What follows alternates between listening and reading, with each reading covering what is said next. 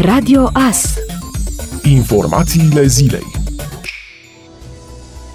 Ministrul Sănătății Nelu Tătaru a declarat că elevii din ciclul primar vor trebui să poarte mască de protecție în mod obligatoriu, întrucât păstrarea distanței fizice între copii de vârste mici este mai dificilă. În perspectiva începerii unui nou an școlar, Ministrul Sănătății a insistat că purtarea măștii de către cei mici trebuie să vină ca o regulă adusă în joacă.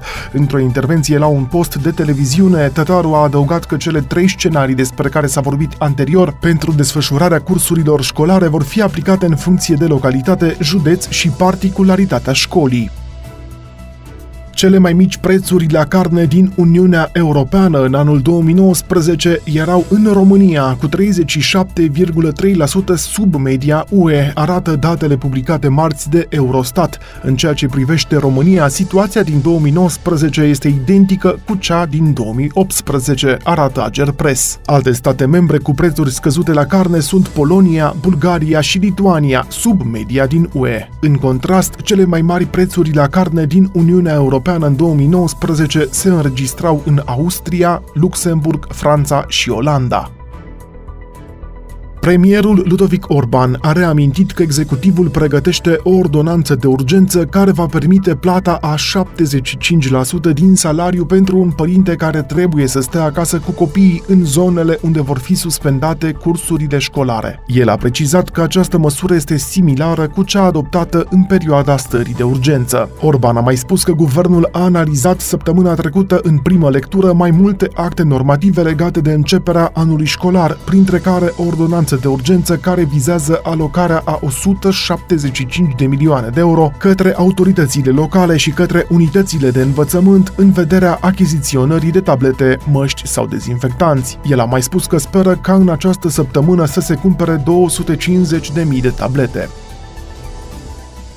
Începând cu 1 ianuarie 2022, instituțiile publice din România, finanțate parțial sau integral de la bugetul de stat, precum și întreprinderile cu capital majoritar sau integral de stat, vor putea organiza servicii pentru îngrijirea și educarea timpurie a copiilor propriilor angajați, prevede un proiect legislativ susținut de parlamentari de la mai multe partide. Astfel, începând cu bugetul aferent anului 2022, ordonatorii principali, secundari secundari și terțiari de credite în temeiul solicitărilor primite de la angajați au posibilitatea să prevadă cheltuielii de capital pentru bunuri și servicii, precum și cheltuieli de personal, în vederea organizării serviciilor pentru îngrijirea și educarea timpurie a copiilor propriilor angajați. Prin servicii de îngrijire și educare timpurie a copiilor se înțelege educația care se poate desfășura în creșe și grădinițe organizate în incinta unității organizatorice formate din nivelul antepreșcolar școlar și învățământul preșcolar. Costurile cu bunurile și serviciile, precum și cheltuielile de personal, se vor supune standardelor de cost stabilite de Ministerul Educației Naționale. Pentru organizarea serviciilor de îngrijire și educare timpurie a copiilor este necesar ca numărul de solicitări formulate de angajați să fie de minimum 5 pentru nivelul antepreșcolar și de 10 pentru învățământul preșcolar.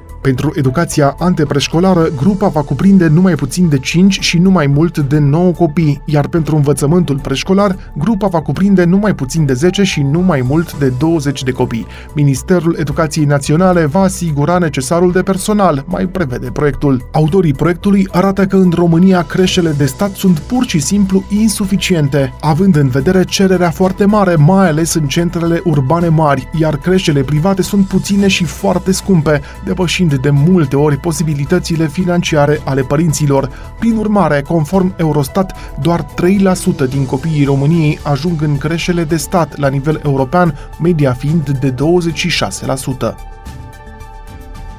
Un bărbat de 55 de ani din județul Alba a fost arestat preventiv în baza unui mandat european emis de autoritățile din Austria pentru un furt de peste 3 milioane de euro. Bărbatul este acuzat că face parte dintr-o grupare care, la sfârșitul anului 2019, într-o singură noapte, a furat dintr-un depozit 4500 de telefoane mobile în valoare de 3,3 milioane de euro. Judecătorii Curții de Apel Alba Iulia au emis un mandat de arestare, iar bărbatul urmează să fie predat autorităților din Austria. În fața judecătorilor români, bărbatul a spus că este nevinovat și că în noaptea jafului nu se afla în Austria. Curtea însă a apreciat că sunt întrunite condițiile prevăzute de lege pentru arestarea provizorie.